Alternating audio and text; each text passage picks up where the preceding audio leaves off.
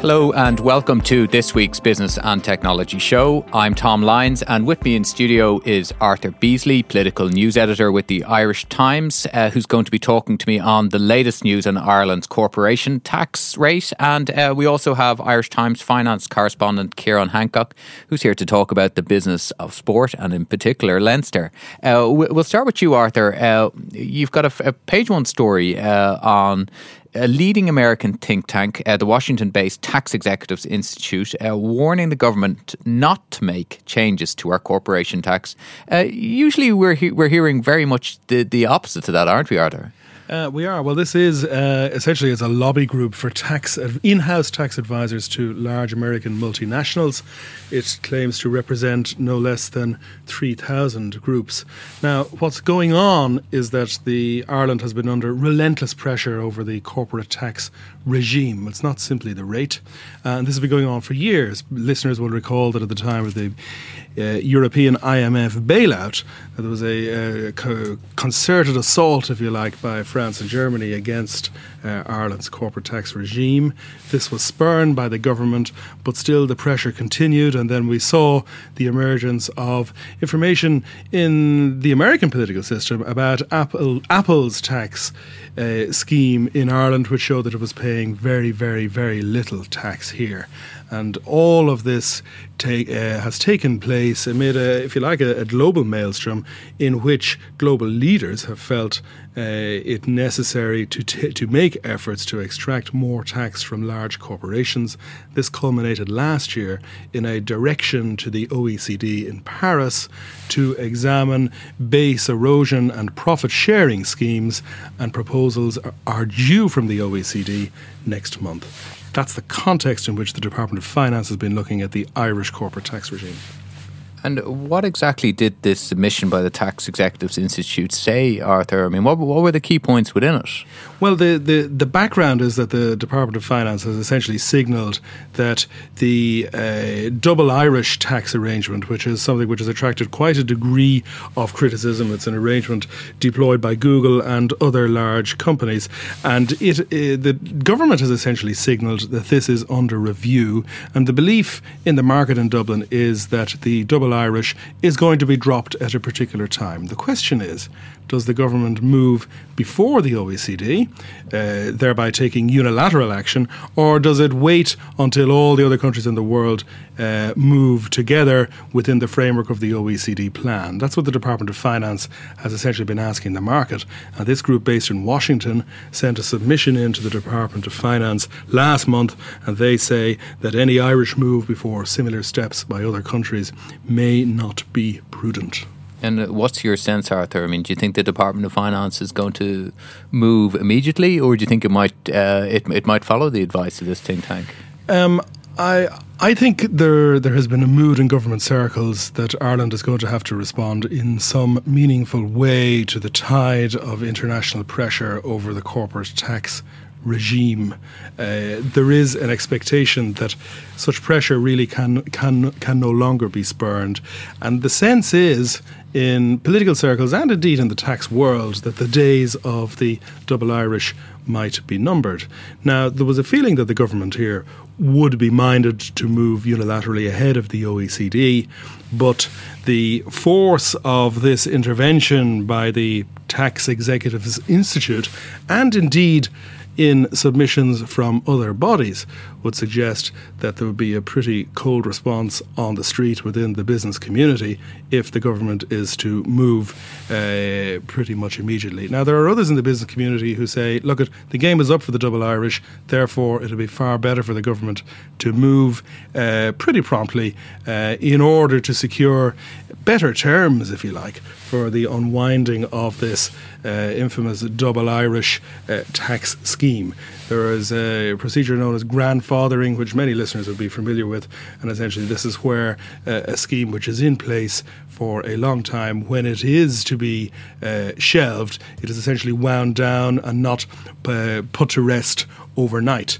And the feeling is uh, those who would say that the government should move quickly, uh, they would say that the government would get better grandfathering rights. They could uh, wind down the double Irish over a far longer period than if we were to wait until everyone else and put ourselves essentially at the back of the queue.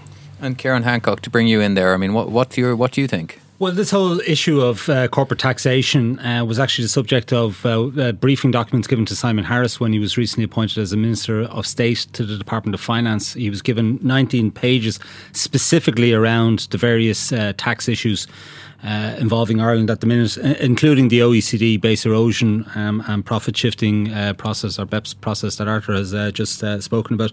And he was given a number of possible speaking points um, that he should use, you know, if he's asked about these. And it included that Ireland welcomes this whole uh, process and that it's essentially a roadmap or a timetable, if you like, uh, towards some action between September of this year and December of next year.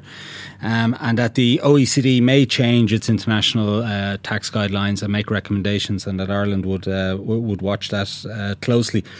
And to make the point that Ireland has a competitive corporate tax rate, which is applied to a broad base and uh, is a policy promoted by the OECD. But interestingly, there was no mention uh, of when uh, this whole there was no mention specifically of when the double Irish might be dealt with by the government, whether it would wait until um, there have been some you know there's been some um, coordination globally, or whether they should move early to try and get an early mover advantage. That's at the heart of the discussion, really, and that's why the Department of Finance had an open consultation during the summer. And it was as part of this consultation that the Tax Executives Institute uh, made its submission to the department. Now, I've had sight of submissions from other groups such as Ernst Young, the accountants, and Deloitte, and the uh, Irish Tax Institute, amongst others. And uh, the, certainly, in the submissions that I've seen, there is a, a great degree of uh, scepticism and caution uh, in those submissions to the notion that the government here would move first or unilaterally. And Ciarán, do you think that there is any advantage to being the best boy in class and uh, trying to go first? It's hard to know. I suppose you can only tell with time, really. Um, if they're going to do something, I presume they'll give some indication in October's budget. That would seem like the nat- a natural uh, point to do it. Um, if if they don't do it then, I suspect that they'll probably wait and see how this OECD process unfolds um, and, and, and take their guide from that. And Arthur, politically, I mean, do you get the sense that this is something that Minister Noonan does he have a view? I mean, does he recognise this is something we're just going to have to go along? Well, with? if, if you look at what happened in the in the recent past, the argument was always made in Dublin that there would be no unilateral move by Ireland whatsoever. And then we saw last year the emergence of the details about what was going on within Apple for a great many years. And what we saw was that on the floor of the Dáil on government on budget day last October, that Michael Noonan uh, shelved quite unceremoniously the uh, procedure under which Apple was able to use was able to declare itself to be stateless in the in the tax sense, which had great benefits for the company. Um, so you, this came only months after Enda Kenny, the Taoiseach, had said, "Look, we're not moving on our own. We will wait for the entire world." So there is a precedent here for unilateral action by the government. You've also got to remember that the European Commission in Brussels has initiated a state aid investigation into Apple's arrangements here. Now, the government says, look, there's nothing to see, the investigation is groundless, there is nothing wrong here at all from a competition perspective. But the very fact of this investigation being underway demonstrates that Ireland is still under pressure on this whole. Thing. I question. thought it was very interesting, actually, in the briefing documents that were given to Simon Harris. There was one page on these so-called patent box regimes. These are basically special tax arrangements for intellectual property, and they've been uh, used uh, to good effect, if you like, in the UK by the UK, Cyprus, Belgium, and a couple of other countries. And the European Commission now is looking very closely at these arrangements and whether they breach state aid rules. Uh, Ireland doesn't have a, a, patent box regime, but um, uh, a lot of people have been on our case uh, in relation to our corporate tax rate and double Irish and all of that stuff. And I, I thought it was very interesting that in the uh, in the page that was given to Simon Harris in relation to this, we seem to be just having a little uh, dig at some of the other uh, regimes. It says that Ireland is supportive of the decision to look at patent boxes, that there's been a lack of clarity around the issue uh, for some time, and therefore we believe that there should be a thorough analysis of these measures, in particular given the persistent calls in Ireland to introduce the patent box, and it'd be helpful to get guidance from the Commission. Ireland can adopt a wait and see approach uh, on this on this issue. You know, we've had a bit of a kicking from other countries in relation to various aspects of our tax regime, and I think this is just a little poke at some of the other countries for some of the measures they use that we don't adopt. Well, there's absolutely no doubt about that, and uh, in the certainly in the in the Irish context, we are not the only ones. The very, very, very well advanced and well entrenched uh, corporate tax regime in place in both Luxembourg and in the Netherlands. And there are other countries in Europe uh, which have the same type of thing as well. And Britain, it is well recognised uh, on the street in Dublin that uh, that Britain is trying to do a lot of the same sort of things in the tax space Just perhaps that Ireland does. Yeah, precisely. And even at a time when the former French President Nicolas Sarkozy was uh, chasing Enda Kenny for concessions from Ireland on corporate tax. Uh, our colleague Ruadhán Mac Cormaic had a story on the front page of the Irish Times which showed French government marketing material to foreign direct investors uh, saying that look at the uh, the re- the effective rate of corporate tax in France is much below the official rate, which is significantly higher than the Irish rate. So pretty much every country in Europe is involved in the same type of activity. The problem Ireland has found, has found itself in is is that we've become something of a whipping boy. And is there anything, Arthur, that we can do to, to, to sell that alternative message? I mean, you need only think of the UK with the, you know, they've got the Channel Islands, they've got the Isle of Man, they've got the British Virgin Islands. The US is, is supportive of various tax havens in the Caribbean. Uh, like, are we not, are we doing anything to tell that story stronger rather than get backed into a corner? I, I think efforts have been made to uh, explain the situation. Uh, but uh, the pressure has been very, very difficult to resist. It must be remembered that when Barack Obama took power uh, many years ago, at this point, at this point, that uh, one of the first initiatives that he said he would proceed with was a reform of American corporate tax to ensure that American companies paid more tax in the United States pretty much nothing happened. And many of these procedures or mechanisms or schemes which are in place here uh, depend on the uh, an exploitation of the difference between Irish tax law and the tax law in other countries. We don't see moves by other countries to reform their tax law uh, ahead of this OECD procedure.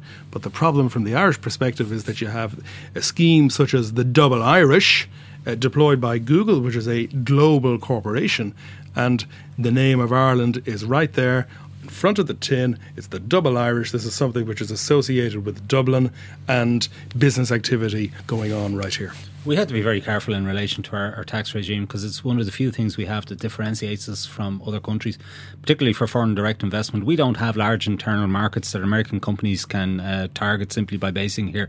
You know, we have a very small population, so Ireland is a, a base, a launch pad into the eurozone, into the wider uh, European Union, and perhaps into the wider Europe as well, uh, including non-EU member countries. We have to be very careful that uh, whatever little uh, competitive advantage we have, uh, we hold on to. Well, I think it certainly has been a key thing which has helped the Irish economy recover, uh, faced with bailing out these various bondholders who are all b- based in either these various tax havens or based in our European neighbours or based in the US. Uh, just Ciarán Hancock, uh, turning to uh, this uh, a second very interesting story uh, coming out this week, which is to do with Leinster and their sponsorship of Bank of Ireland. can you just take us through what are the, the headline numbers and what are the key parts of this deal? Yeah, sure. Bank of Ireland has been a sponsor of Leinster since 2007. It's been a, a great partnership, if you like, because during that time Leinster's won four European trophies and three Pro 12 titles so it's been very successful from a branding point of view for an association point of view for Bank of Ireland. Their current deal was due to be up uh, next summer, and they've decided to go early and renew and extend the deal uh, by five years out to June 2019. And while they never reveal these figures, my understanding is that the sponsorship is worth over five years. It's worth the guts of six million euro. And what's interesting about this deal over previous deals is that Bank of Ireland, for the first time, is now going to sponsor amateur rugby right across the province. Previously, it was just an association with the professional team that we all know and watch and see on TV and Brian O'Driscoll and all that kind of stuff. This is actually going to be everything uh, from under eights mini rugby right up to senior adult competitions at amateur level right across the province. And Bank of Ireland over time will take over the naming rights for the Leinster uh, Schools Cups, Junior and Senior Cup competitions, uh, women's rugby, and so forth, other competitions within the, the sphere of Leinster rugby. And the professional team association then will be about a million euro a year. That's five million over five years. And the amateur rugby piece, if you like, will be about a million euro, the guts of a million euro over the five years, so a couple of hundred grand a year. And what Leinster are planning to do is use this money to help fund grassroots development, coaching programs, uh, rugby camps, and to try and uh, promote the women's game, etc., right across, and try and get Leinster rugby into every nook and cranny uh, across the province, not just you know the traditional heartland in Dublin. And Arthur, uh, you know when you see the you know a bank you know spending six million euros supporting you know rugby, which certainly in Leinster would be seen as something associated with private schools. Uh, you know, would there be a feeling out there at all politically that you know that maybe the bank should be looking at a uh, you know reducing rates or passing on if it has additional money, passing it on to the to, to its customers? Well, I I, I, doubt that there's any listener out there that is not a customer of some bank somewhere. And uh, any bank customer in this country right now is paying very, very high bank fees in the main, and also uh, very very high rates of interest on mortgages and uh, and for other loans.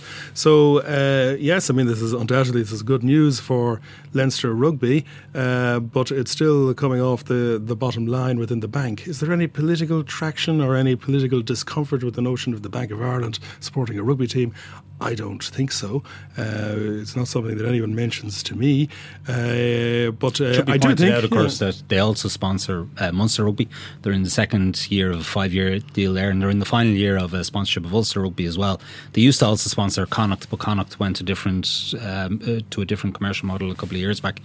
Um, but Bank of Ireland have told me that they would be interested in uh, in possibly sponsoring Connacht in the future if the commercial terms are right. So I, I think essentially what they're trying to do is they're trying to own club club rugby and and provincial rugby, if you like, right across Ireland. They see that as a good vehicle for getting across their their message. It's a bit of a cliche, but they're trying to put their arms around um, the club game uh, in Ireland, if you like. And I suppose what's interesting is, and and this is we're at an interesting inflection point in terms of the professional game in Europe, in that um, the French and English clubs now have massive broadcast deals with their domestic broadcasters, which has given them huge financial muscle and it gave them the, the wherewithal really to to break away or to try to break away from the Celtic nations and form this uh, European Champions Cup, which is a successor competition to the Heineken Cup.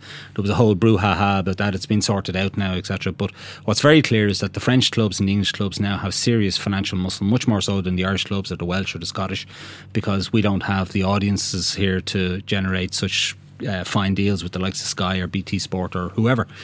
And also, in addition to that, uh, a lot of wealthy people in England and France are now owning rugby clubs and they're putting substantial resources of their own personal resources into those clubs. Now, in Ireland, we have a model whereby the IRFU owns the four provinces effectively.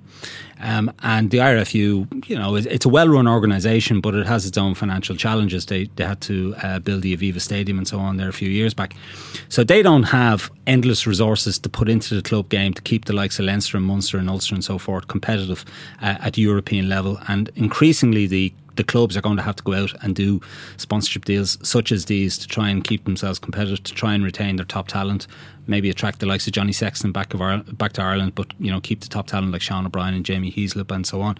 But I think there's going to come a point, a tipping point, really for the the game, the provincial game in Ireland, whereby they're going to have to sit down and look at whether they should bring uh, external investment into provincial rugby. So, for example, maybe trying to tap into people like Denis O'Brien or Dermot Desmond, you know, people who clearly have a love of of sport and have invested money uh, in various uh, sports over the years to see if those kind of wealthy Irish individuals would be willing to back um, the provincial clubs.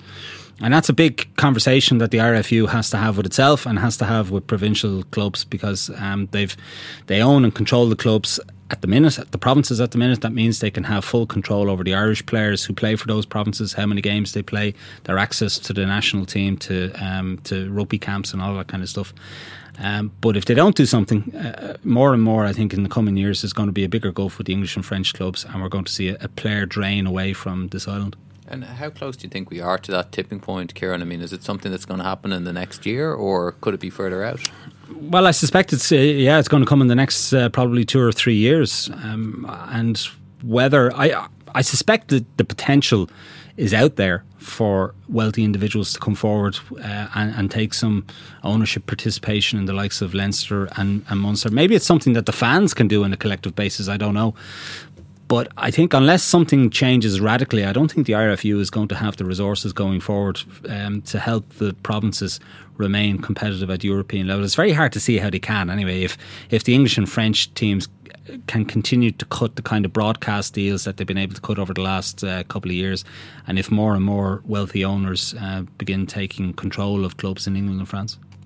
And do you have an opinion there, there, Arthur? Like in terms of seeing, you know, private individuals say, you know, that they they might be wealthy billionaires who can be controversial. Uh, do you think that that's something that would be good to see come into into Irish rugby, or um, do you think it would be better that, they stuck with, with companies or PLCs? Well, um, I don't know. I mean, I suppose, I suppose the the only concern is that you, you, you would like to see that the let's say the, the local ethos of the the clubs, such as they are, is, is, retained, and that they remain close to the the communities. Because it's certainly the case that when Munster are playing a big match, or Leinster, or whomever, that this is something that really gets the the you know there's a real there'd be a real buzz around town on on on, on such occasions, and you wouldn't like to see a situation where uh, that uh, because of a massive investment uh, by some businessman, that in order to uh, get a return on his or her investment, on his investment, that uh, the price of tickets is inflated beyond the, the grasp of uh, regular punters who like to go and bring their kids. Yeah, I think the thing is they will never get a return on it. I just don't see how um, any wealthy business person, quite frankly, would get a return on it unless they can flip that investment for a higher price. I mean, if you look at English soccer as an example. Plenty of wealthy people have uh, gotten involved in English soccer. I'm a supporter of Chelsea. Roman Abramovich is one of them. He hasn't made a red cent out of Chelsea. Uh, Tony Fernandes, uh, uh, uh the wealthy Malaysian businessman, owns uh, Queen's Park Rangers. He's lost a fortune on that club. Um, so, you know, the Glazers at Manchester United are a different scenario because they loaded the club with enormous debt. Um, and so the, the club is bearing that financial burden, not the Glazers. But by and large, uh, wealthy people, it's been their plaything um, and, and, and nothing more. Very few actually get out making a few bob. Alan Sugar is, is the one exception. He made some money out of Tottenham Hotspur some years ago, but he's, he's, he's probably the only person I can think of off the top of my head who's actually done well out of it. Well, it reminds me of what they say about the, the players. Do very well. the players are doing very well out of it. Absolutely, there's no question about that. Mind you, um, a, a, certain JP McManus and a Mr. Magnier, and I think Dermot Desmond at the time too, did very well out of uh, Manchester United. They took a punt on Manchester United some years ago and sold it on uh, when it was a PLC. Um, but Dermot Desmond owns, uh, you know, has a controlling stake in uh, Glasgow Celtic Football Club, and I don't think. I mean, he's he has said in, in, the past that it's something he did with his, his heart, not his head, and I don't think he's uh, he's made a, a financial re- return on that, and, and, you know probably never will. In fact, all he seems to get these days is grief because the um, the fans aren't happy at the fact that there's been so little investment in new players. You know, on the other hand, though, he has been running it. You know, like the, the, the balance sheet Prudently. has been pretty good as a, as a result. Absolutely. When he took over Glasgow Celtic, they were in the hole big time uh, financially, and he's steadied the ship. He's he's put their finances back on an even keel, and the club is run uh, financially. It's run prudently, but of course the fans don't always uh, see it that way. They want success. They want to, they want the club to be buying the best players, um, and having been dumped out of the Champions League twice in uh, the space of a month or so, they're not too happy at the fact that they you know they, they just think that the, the club is uh, selling its best uh, its best players. But Glasgow Celtic, the record will show, is in uh, much better shape than the, than its arch rival Glasgow Rangers, which has been through a torrid time. That's true. That's true. Uh, and Rangers were demoted by three divisions uh, a few seasons ago as a result of financial irregularities, and they're still not back in the Scottish Premier League. And in fact, even at that, you would have thought that you know that would have softened their cough, if you like, and they would have got their finances in order. But in fact, they haven't. They're uh, they're still operating in the red, and they're talking about raising yet more money and, and possibly a change of ownership. So it's uh, it's a funny old game. well, let's hope they come up with a sustainable solution for Irish rugby. Uh, Arthur Beesley, uh, political news editor with the Irish Times, and Ciarán Hancock, uh, finance correspondent with the Irish Times. Uh, thanks for coming on the show. And that's it for this week's Business and Technology Show. I'm Tom Lyons. My producer was Sinead O'Shea, uh, and sound engineer was Gary White.